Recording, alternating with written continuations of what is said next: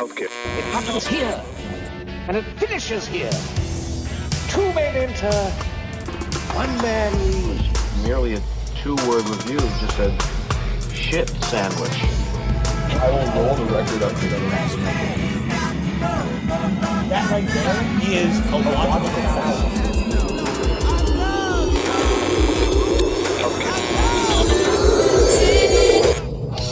Welcome back, fellow musical lovers. You are now tuned into yet another exciting adventure with us here on Discologist. I'm your host, Kevin. As usual, so happy to have you hanging out here with us in our little tiny shack just outside of Milwaukee, Wisconsin. I uh, today's show is great. This whole week is going to be great. We've got a couple normal like album stuff that we're going to be talking about, but two conversations in particular.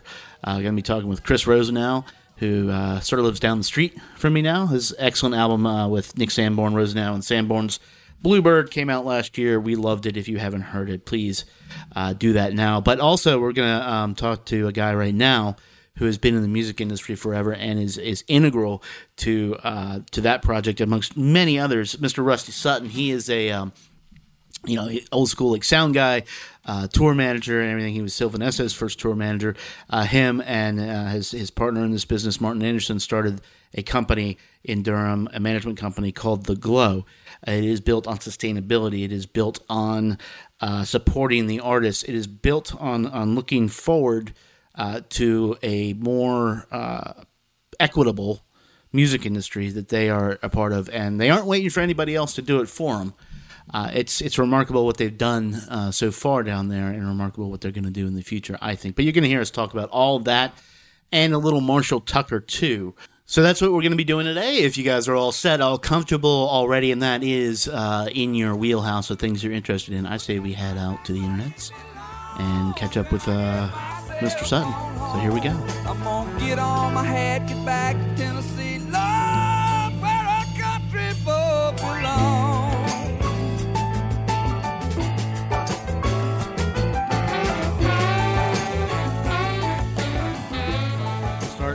We, we can start by talking about uh, but four times uh, Marshall Tucker Band. Because I know, I know that's why you you were like, dude, you should have dialed me in. So first of all, first of all, did we get it right? Do you think? Uh, yeah, it's it's it's uh, so yes. The Marshall Tucker Band. I have this weird experience. So my parents are um, like I'm from Western North Carolina. Marshall Tucker Band is from the upstate of South Carolina, so just like just over the border from us. And m- my parents are f- like former bikers.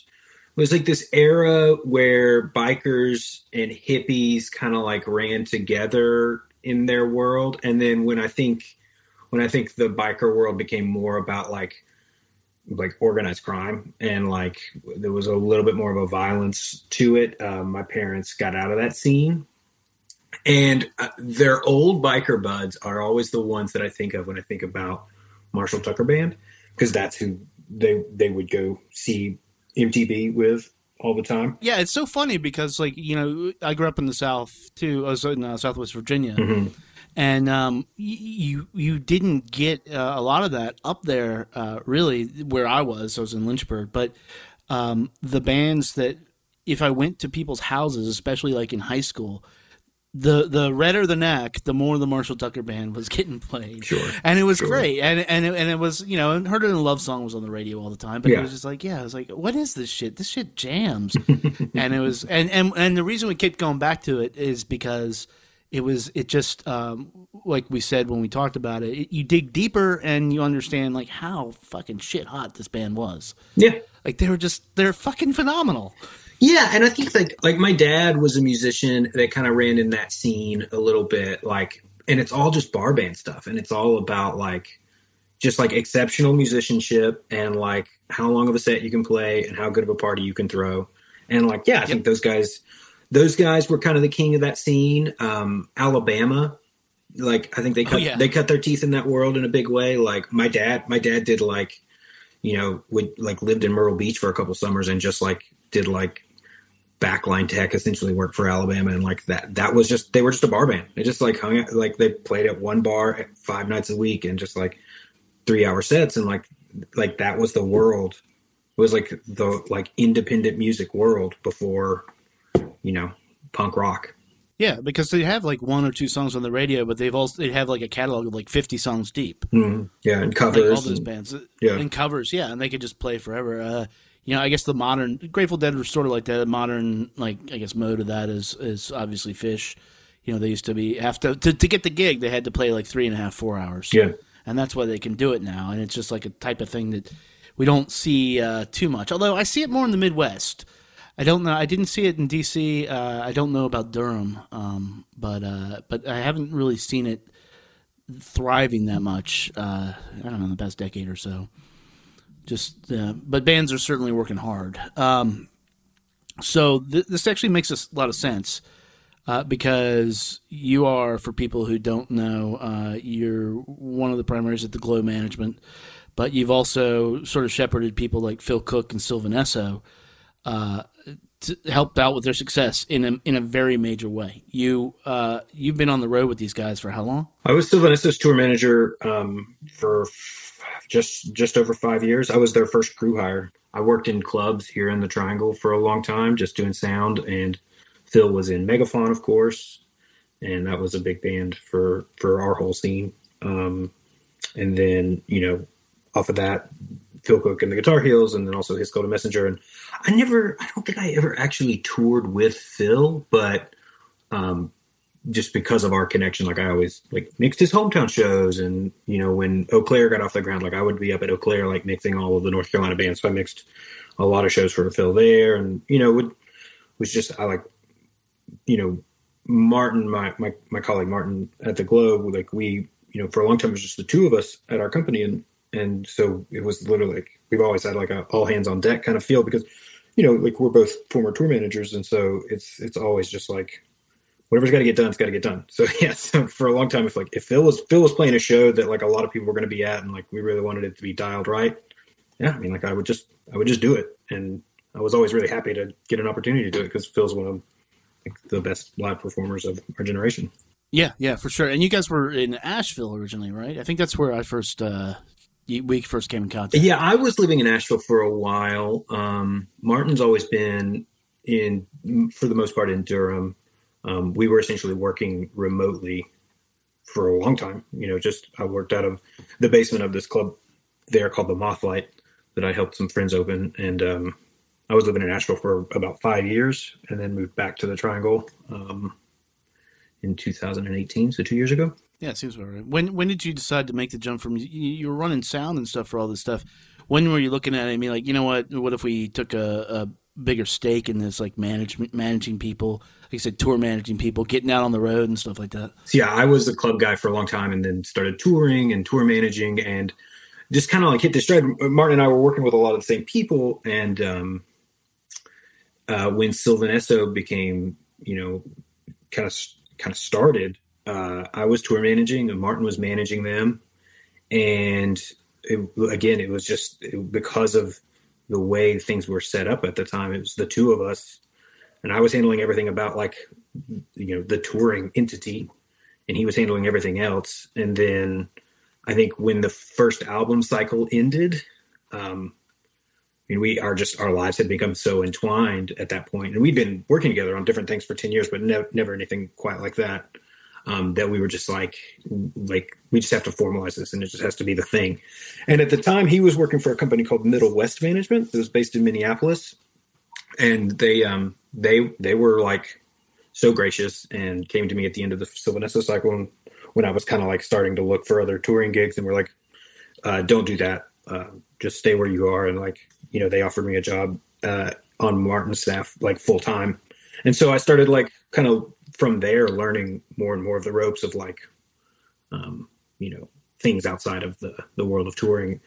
And yeah, so that I've been in management ever since. And, and through the second Sylvan Esso album cycle, I continued to tour manage them uh, as their crew built out. And then, um, yeah, uh, I think October of 2018 was my last show as a tour manager. So yeah, for the last two years, I've been just just managing. It, when when all that was happening, because I know, like, I met up with Nick and Amelia just at like a restaurant in D.C. and it, it had to have been you. I didn't know you at this point. shipping them like shirts. I don't even know if you were in town then, um, but, but they're like, "Holy shit, we don't have our shirts." And and what was uh, kind of uh, great about all that was how uh, how homegrown it was Yeah. How it really was like you guys in a car how and how it seems as the focus for what you've done with the glow uh, and not just Sylvan Esso like all the other bands on there like uh has it always been about sustainability? Because you guys like for example you just released the with film. And then the next day you dropped the with album. And I, I did a little math and so you've got you know a thousand copies of vinyl double vinyl that sold out in two hours uh, for 45 bucks that's not bad for two hours work i know a lot more went into it but, Sure. but you know that that's that's that that that was uh, I, I said to a friend of mine like that's called like planning like a long ways Well, um, well, I mean, yeah, we with specifically was was definitely a long. I mean, as we started putting that tour together, I think we all kind of realized like this. This is such a unique thing that the the group of people who were going to be playing together on that, you know, we we couldn't miss the opportunity to document it just because who knew if it would ever be able to happen again. I mean, we spent the better part of a year putting the tour together, and then you know six months putting the film and album together. And It, it's it it really was just um, we just cherished the experience of getting to do that thing that we didn't want to do it and not have like some sort of documentation, even if it just like lived on our hard drives forever. You know, we just you know it, it just it, we couldn't we couldn't not. So yeah, I mean. Fortunately, it, it turned out really great, and like we were all super, super proud of it. But I don't think that would have changed the calculus on whether or not we documented it. Um, to your to your first question, I think um, yeah, I mean, uh, for for both Martin and I, like this whole thing is about um, in a lot of ways rebuilding um, an identity for the music industry, uh, uh, uh, specifically for the the kind of like corner of it that we occupy, um, and and and you know specifically about artist management. I think a lot of people have this like pretty you know understandably earned um, reputation um, for artist managers, and I think that um, you know we we and I, I I experienced that as a sound person. Like a lot of people have like kind of built-in expectations of sound people, and so like um, I think for us it's it's a lot about like a like trust. Like everybody that we work with, we love. They're our friends. We truly truly believe in everything that they do, and and you know fortunately we've never really had to make a decision uh, for money. We try to learn lessons. We try to watch what other people do and try to learn lessons from what other people do, both both good and bad. And and you know, it's it's it's really just like we're very fortunate. You know, we've gotten we've gotten lucky on a lot of things, but um, you know, it really is like just comes down to a work ethic of like, you know, we're trying to make something honest. We're very focused on longevity. We're very focused on catalog building. We're very focused on like, you know, like the reputation that that both our artists and and their fans have of you know as far as an expectation of us so like yeah i mean like it it it's crazy how easy it is to just like walk through this industry and and not be just a, a stone cold asshole to everybody that you meet and it, it's it's amazing but it's it's it's just like a thing and like by doing that like i think that we've gotten we've we've had a lot of fortune Well, yeah, and I, and I think that's uh, that's sort of what I'm talking about. That shows, you know, what you guys, the Durham family down there is strong. Yeah. But you also you just opened up a glow store serviced by like Ambient Inks up here in Wisconsin. You know, this these these connections aren't uh, aren't random. First of all, but they're also um, they are aren't like huge. You know, you're not you didn't go for some like giant distributor. Uh, you went through somebody you knew and are supporting it like that. The events, if every time if I look at a calendar, what's going on in Durham, or I look on Twitter, and I see something in you guys like extended family doing something, and it seems like everybody is supporting that. yeah And not only that, it's and, and, and a lot of times it's supporting the community. So it's not it's not just a gig. It's not just like you know, Daughter of Swords has a show. It's like a whole thing that we can like for not just the music, but a whole lot of other aspects of it. And that I mean, I think people do take notice of that. I took notice of it. Yeah, I, I- I'll say this: like a, th- a thing that I, I realized really early on in touring, and, and Martin and I have talked a lot about this, and Nick and Amelia have talked a lot about this as well. Is that is once you get out there and you start seeing the way that a lot of music scenes function. Um, it- there's a, I mean, this is this is just the the nature of our of our society, but there's a lot of tribalism, and that was that was like in some ways shocking to me coming from the Chapel Hill music scene, and like th- this isn't due to us. Like I think that like our forebears had a lot to do with you know like the people from from Merge and and and and uh, you know and that whole scene. Like it's like, th- but the thing is that that they're really good about doing is like is refusing to put up boundaries between the different portions of the scene. So when I you know worked at the at the Cat's Cradle, like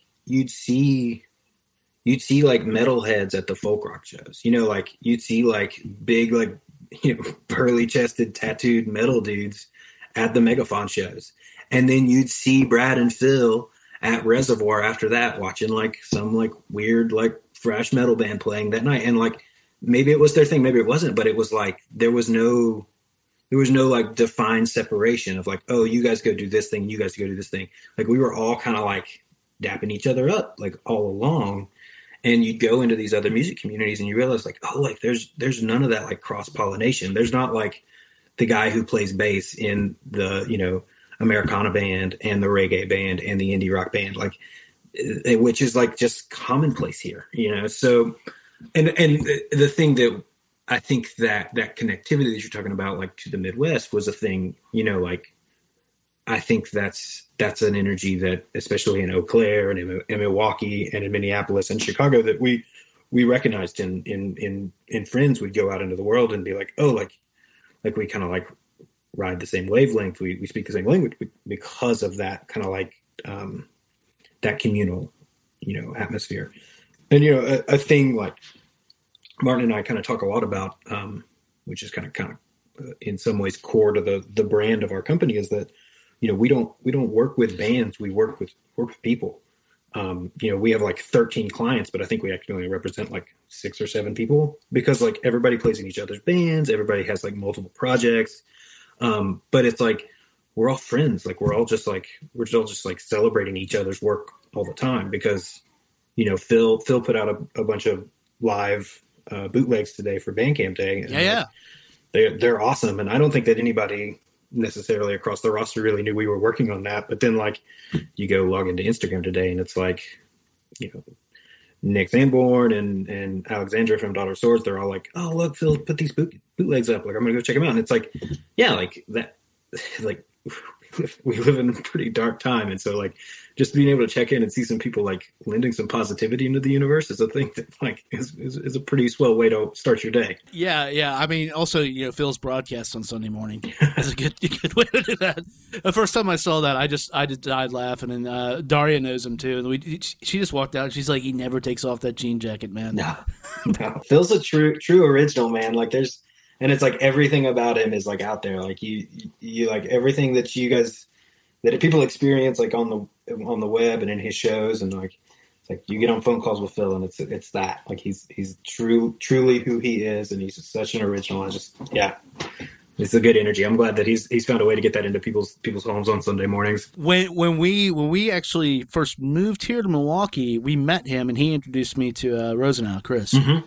And and he didn't say anything. He just said, "Oh, he's this musician." And then he spent like thirty minutes telling me how great Chris was. I was like, I was like, yeah. And then he went up and played a show with Charlie Parr. And Chris is great. Chris is fantastic. Yeah. But yeah, it, it, it was it was uh, yeah. It's just this positive energy that doesn't just radiate from Phil, but comes from I think all you guys and what you're doing, and it's important and it's different uh, than what you see. You know, with the community stuff. One thing I noticed when I moved here, we uh, we put down roots about three blocks, two and a half blocks from this place called the Cactus Club.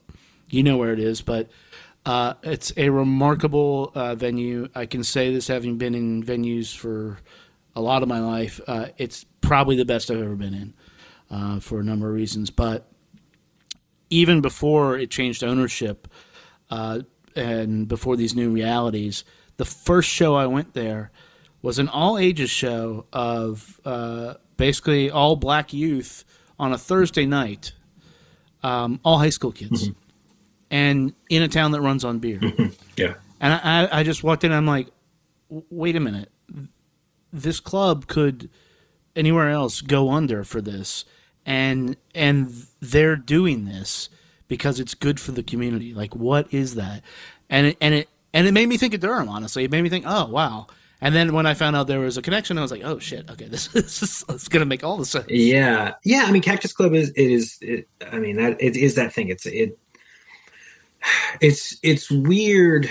Well, you know, you go through like the like kind of mid to low tier uh, indie rock clubs in America, and it, it's a mixed bag. You know, everybody kind of approaches it differently, but the ones that really stand out are the ones like Cactus Club that function more of like a community center than they do um, a place where people go and get get wrecked and watch music. Um, the Cactus Club, I, I've I've never been to a load in at Cactus Club where there wasn't at least a couple people at the bar watching a baseball game at three o'clock in the afternoon. Nope. Um, Yep. You know the the bartenders, the door staff, the sound person, they all they're all like thrilled to be there. I mean, it's like everybody has like their own dispositions, but like you know, you play a show to like fifteen people at the Cactus Club. At very least, the bartender when you sit down after it is going to be like, "Hey man, it was a good one. Like, let's have a drink." You know, like every, everybody there is like stoked to occupy that space of like that musical landscape and and you know I've never lived in Milwaukee, but I have so many friends who who do, and they all like cherish that place so much, and it's like such a it's such an institution for for that whole community. It's an anchor. It is absolutely, and like I grew up in a town uh, here in North Carolina, Asheville, that like never never really had that when I was growing up, and like that was a that was a big part of why I moved to Chapel Hill for college was that you know when I did like you know visits around the state, um, you know going to campus at Chapel Hill and seeing, and I was like into into you know rock music, and we would there would be clubs that would pop up here and there that would let underages in, but then they you know be vanquished by the local tax laws and you know whatever. Um, but uh, yeah, I mean, like you go to Chapel Hill and you're like, oh, like there's this place. It's the Cat's Cradle. It's all ages. Every telephone pole on UNC's campus has flyers for shows at the Cat's Cradle hung up. Like you look at that and you just go, oh, like these people are trying to make sure that art is part of people's lives from an early age. And the same with the Cactus Club. You know, Yes. it's like they, like the people who go there, it is it is a prominent part of their lives, and it is a place that is available to them. You know, under certain circumstances as early as high school years and like that's that's critical that is a critical part of like handing off the musical torch to the next generation Yeah, and if you think about the the normal like uh, venue apparatus that's set up across the United States, like it, that's that's rare. yeah And, and like you said, it is people will just be in there like watching a Packers game. I would just like go to the grocery store and stop in and get a beer, and then oh, there's a show tonight. Oh, I'll walk back down. It'll be fine. Or just you know that that type of and that type of access to something like that is important for just old people like me, but also kids um, because they get to see like all that. They get and and they're they're so uh, that Steph Kelsey Kaufman is the person who owns it now. Like is so forward thinking, um, and to see them now have all this great plans um, and be in the same boat as the, the rest of all of us, but you guys especially.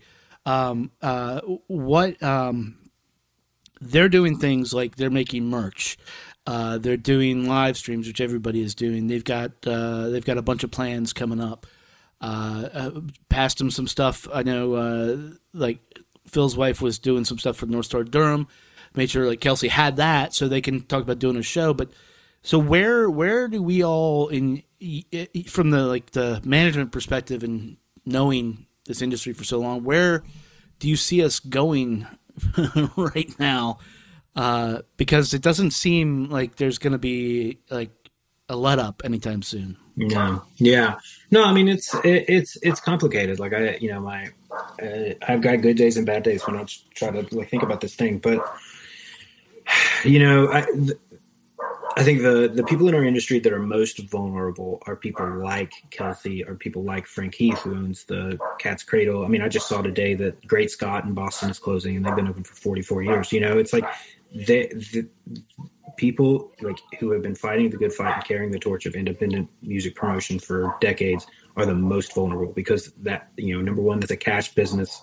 It's month to month often. Like they're not propped up by Live Nation or AEG. Like they are literally like keeping the lights on. I mean, like I've managed a bar that had 250 people, and I tell you right now, like month to month, it's a question mark. You know, and and so like they're they are by far the most one of the most vulnerable sets in our in our industry, and like it's you know we, we all have to work together to figure that out. And I think like the things like the live stream, you know, festivals and the live stream events specifically honed towards towards the venues. Like I saw the thing that Mark Waldock was doing for Cactus. I'm like, that's that's the vibe. Is like we have to keep we have to keep a spotlight on these places and make sure that we're doing everything that we can to support them, support their staffs. Um, kind of the bigger the bigger question there is what's next? Where do we go from here? I mean, honestly, man, like I don't think there's I don't think there's going to be a new like a, a return to normal any anytime soon. I, I I think about this like every day where I just like wake up and I read the read the paper mostly for just to get some like new information about what's going on. And currently I don't think that we're doing anything that moves the needle towards being able to be in public spaces with hundreds of strangers in close contact. Like we're we're not making those efforts. Like opening barbershops and movie theaters and restaurants even at like limited capacity is that's that's just test pattern stuff. That's just us like trying to figure it out and like see if see what works and try to give some people some hope but like the things that that broadly like you know as a society we need to do to to get to a place where we can all just go to a baseball game and and and sit comfortably and not be wondering about the like the boogeyman floating around in the air like that's that's just we're not there yet so, a, a buddy that I was talking to about this actually earlier today brought up this interesting point. It's like it's like when you go to somebody's house and you play Monopoly with them, and you learn figure out that they have a different set of rules than you do. That's that's where we're at right now. It's like somebody's like, yeah, going to pick up all the cash from the middle of the table, and you're going like, whoa, whoa, whoa, like what are you doing? Oh, I just landed on free parking. You're like, oh, this is like a weird rule that you have that I don't have, and now I have to like figure out how to like completely reform my plan around this new rule. That's what we're doing right now. It's like it's really easy to get bogged down on trying to figure out like, okay, when do we when do we get to go back to doing what we do, what we know how to do? The the the way that we're trying to approach this right now is like treating it more like a creative exercise. So it's like, okay, well, like, what are the new rules? How do we not only survive in them, but like, how do how do we work them to our advantage? How do we make our clients' connection to their fans as strong as it was when they were able to invite them into public spaces to play music for them? Because that's all this thing is. Like, like you know, broadly, music is about communication and it's about connection and it's about sharing a story or um, an experience that that we can all connect with in like this kind of bigger way. Um, and th- that doesn't go away with with you know quarantine. Like you just creates a new set of circumstances in which you have to figure out how to do it. And so unfortunately like all of our clients are um super responsive to that and like open to the challenge all like thinking really creatively right now but just for like that baseline human connectivity thing. Like we got to be we got to be here for each other. And that goes beyond like our our small communities. It goes out into the world of the people who are out there just like just yeah just trying to get through the day and like what can you do to like provide some positivity into that into that ecosystem? Yeah no it, it, again it is all about positivity. I think you know today is bandcamp day so you you know bandcamp gave up their shares. That's an amazing thing. And you saw a bunch of labels do like they're like you know what? We're just going to do it because they figured out um, these are forward thinking people. Uh, these are uh, they figured out how to be again sustainable and stuff. But i i think you know the gross way in which not just music but art has ultimately become commodified unavoidable but it is what it is but it's it's like this is kind of forcing a reevaluation of how we value art and how we value certain things like you said the connection to mm-hmm. the arts. i agree uh, the connection to that music because they're not like any of the people on the glows roster is not going to uh, stop making art, they're humans. Like they they they'll they'll make the art regardless. They've they they they've been lucky to do it well enough to get in a position where uh, they can make money at it. A lot of people don't, um, but they still also make art. And and so it's the challenge that I see is figuring out how to convince people how important it is that you know you haven't bought your friend's single, give them five bucks on Bandcamp if you can. If you can't, uh, it's a, especially now that's understandable. But like really, like support in the in the model that we're in and and do it so it makes sense. But you you have to like support people. You can't just high five them. Yeah. you know that uh, because a high five is great, a hug is great, but it's just it, it it is like what is what is this actually worth? If we can't take care of everybody, then everybody has to take care of each other. Yeah, it's it's odd. Like, um, I think you know we've been on this this road for a while now of people becoming more and more passive about the way that they interact with music. You know, like, um, and, and there's a thousand factors that go into that. Like that, you know, the it it just it just is what it is. Like I, you know, we could spend all day just like talking about like what led us to down that path, but I think like what we're experiencing right now is is you know yeah there's there's a reckoning in every market in every industry. And people are really trying to figure out what what they value and what value they can assign to that thing. And so you know the thing that we're you know thinking long and hard about and like really working on with when it comes to all of artists is how do we make sure that people still keep art music like connection to human beings? Like how do we keep that as a priority. And and honestly though you know like i don't think it's like that hard of a fight. Like people people want music. People want new music. And and maybe this is just like like a confirmation bias from like the bubble that i run in but like the positivity that you see around like bandcamp day around things like record store day getting rescheduled you know like the like people people genuinely want this stuff in their lives you know? And i think eh, eh, this is just like a part of like you know the long arc of humanity is just that like people people want like to be comforted by that connection with other people. And again like music at its core is about sharing that connection. So i i, I think that like yeah like it, you know with 30 million americans going on unemployment right now like yeah there's going to be less money and there's you know and you know every every industry is going to suffer because of it. Um you know one of those like again like creative exercise challenges that we've got in front of us now is like how do we make sure that people continue to value art and and continue to put whatever they can they can like whatever people are able to uh, towards towards artists Yeah, and and if like you know somebody who isn't able to, like you can share it with them. Like that's not not not like Napster, but you know, even though you know, back in the day Napster was great. Yeah, I, you know I'm seeing the two here, like in in just in Bayview, the uh, the restaurants, uh, which is another vital part of uh, human connection.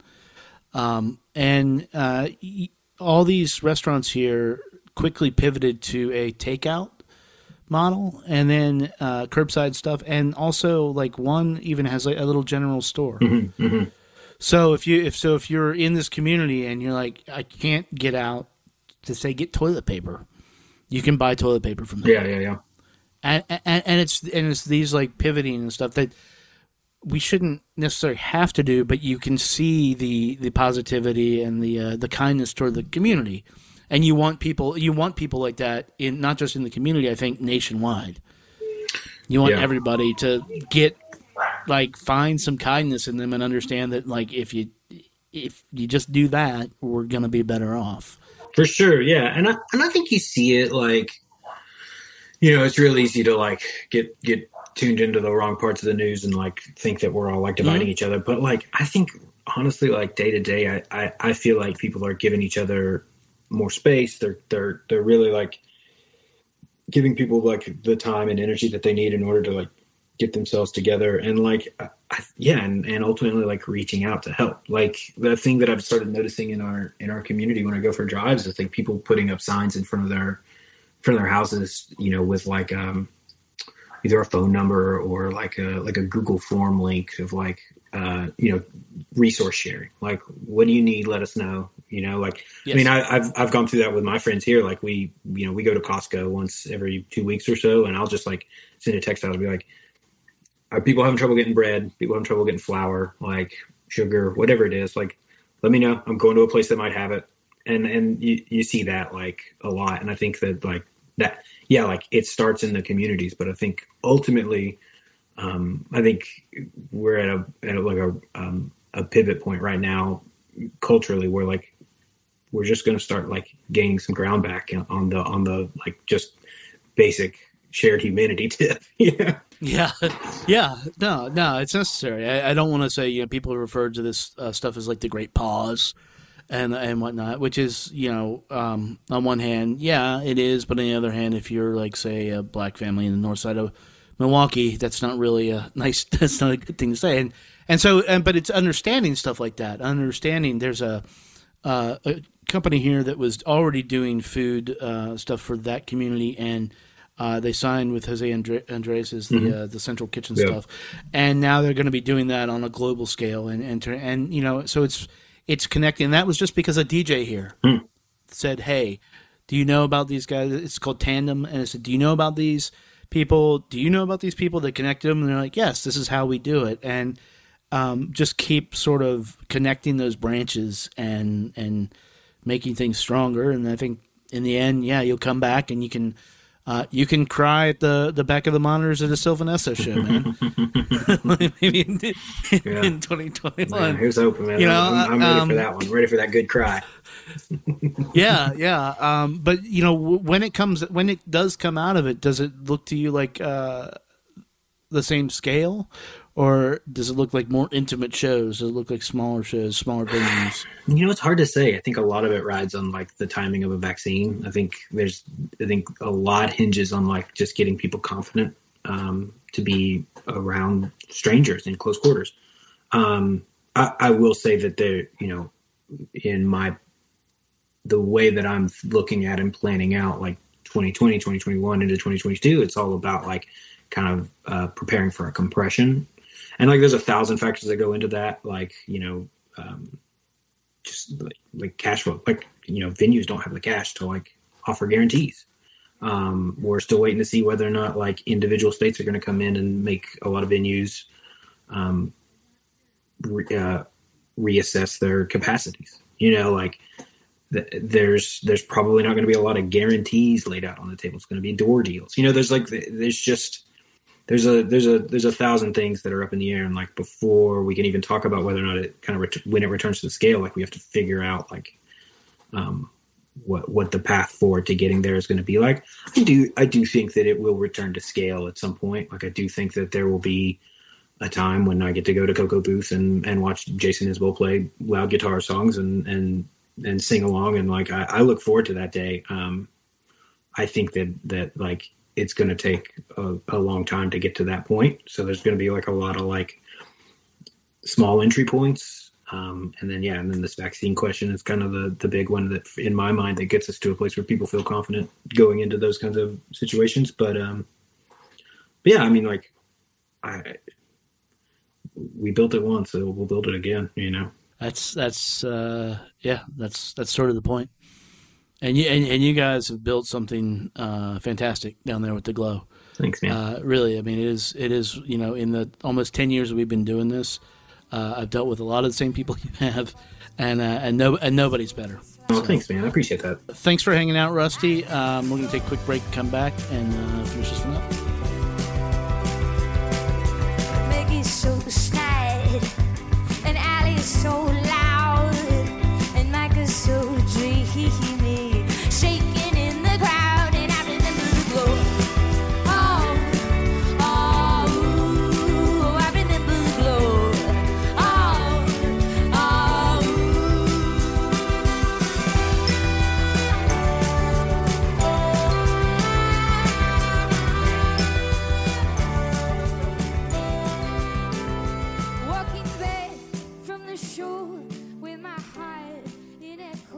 Huge thanks to Rusty uh, for hanging out and talking about that. I think you know it's probably been a couple years uh, in the making for when we should talk. I, I can't remember exactly what year I met Rusty, but it was immediately apparent.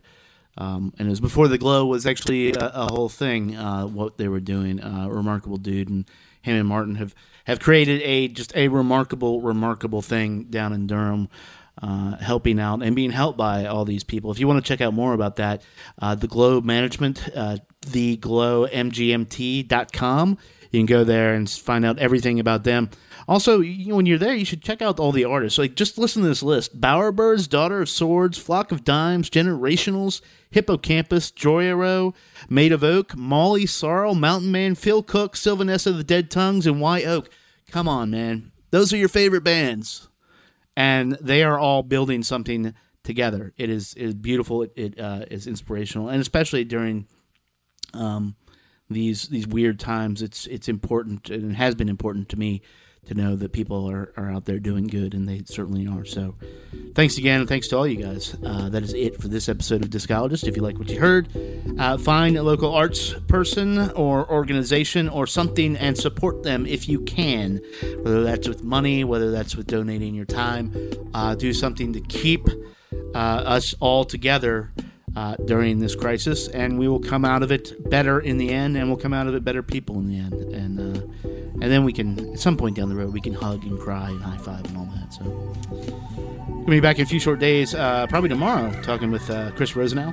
He's sort of up in that mix as well. Uh, bands like Pele, uh, collections of colonies of bees right here in Milwaukee, and the aforementioned Rosenau and Sanborn album. So hang tight for that. Uh, until then, be good to yourself, be good to your ears, and be better to your people. We will talk to you soon.